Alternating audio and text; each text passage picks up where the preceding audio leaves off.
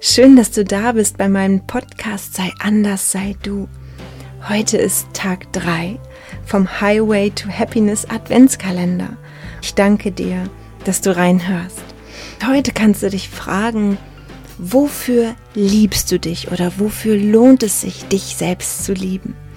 Welche Eigenschaft und welchen Wesenszug magst du am allermeisten an dir?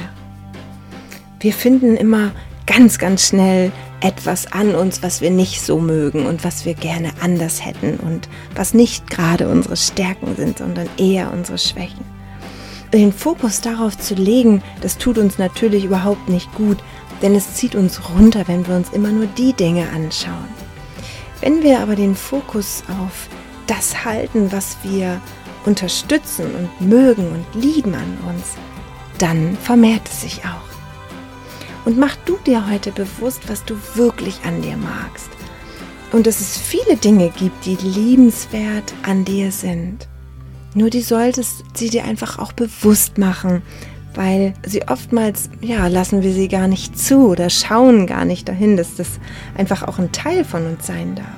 Sollten sich jetzt immer wieder negative Eigenschaften anschleichen, dann mach dir am besten einen Plan, wie du diese ins Positive verändern kannst sodass du dich nicht so hoffnungslos fühlst. Wie zum Beispiel, ich bin hm, ungeduldig.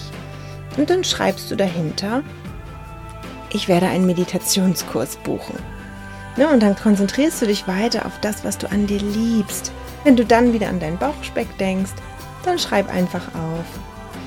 Ich mache jetzt Bauchübungen, esse weniger Chips und auch Schokolade.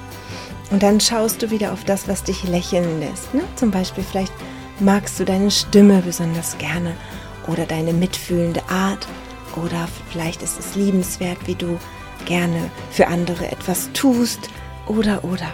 Es gibt für jedes Verhalten an dir eine Lösung und das macht uns hoffnungsvoller und gelassener. Denn wir sind kein hoffnungsloser Fall. Und wir alle haben einige Dinge, die so richtig, richtig toll an uns sind. Wir müssen nur den Fokus oder den Scheinwerfer genau wieder darauf richten und dann trainieren wir quasi unser Selbstbild und haben von uns ein ja, viel positiveres, mitfühlenderes und liebevolleres Selbstbild. Denn das ist das wahre Bild. Mach dir jetzt gerne Notizen in deinem wertvollen Buch, was immer wertvoller und wertvoller wird mit deinen Gedanken. Und ich wünsche dir ganz viel Freude dabei und ich ja, umarm dich ganz herzlich. Bis morgen.